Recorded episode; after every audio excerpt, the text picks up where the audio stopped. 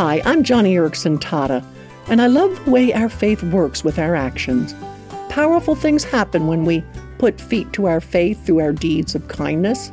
Like James chapter 2 verse 26 says, as the body without the spirit is dead, so faith without deeds is dead.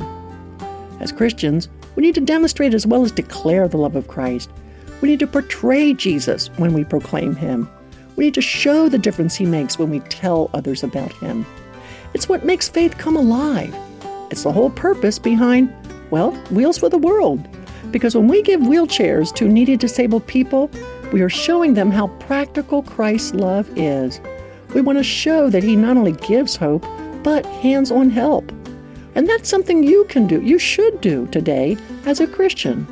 Pray about sharing God's hope and help on a Wheels for the World team. Learn more about it at joniradio.org.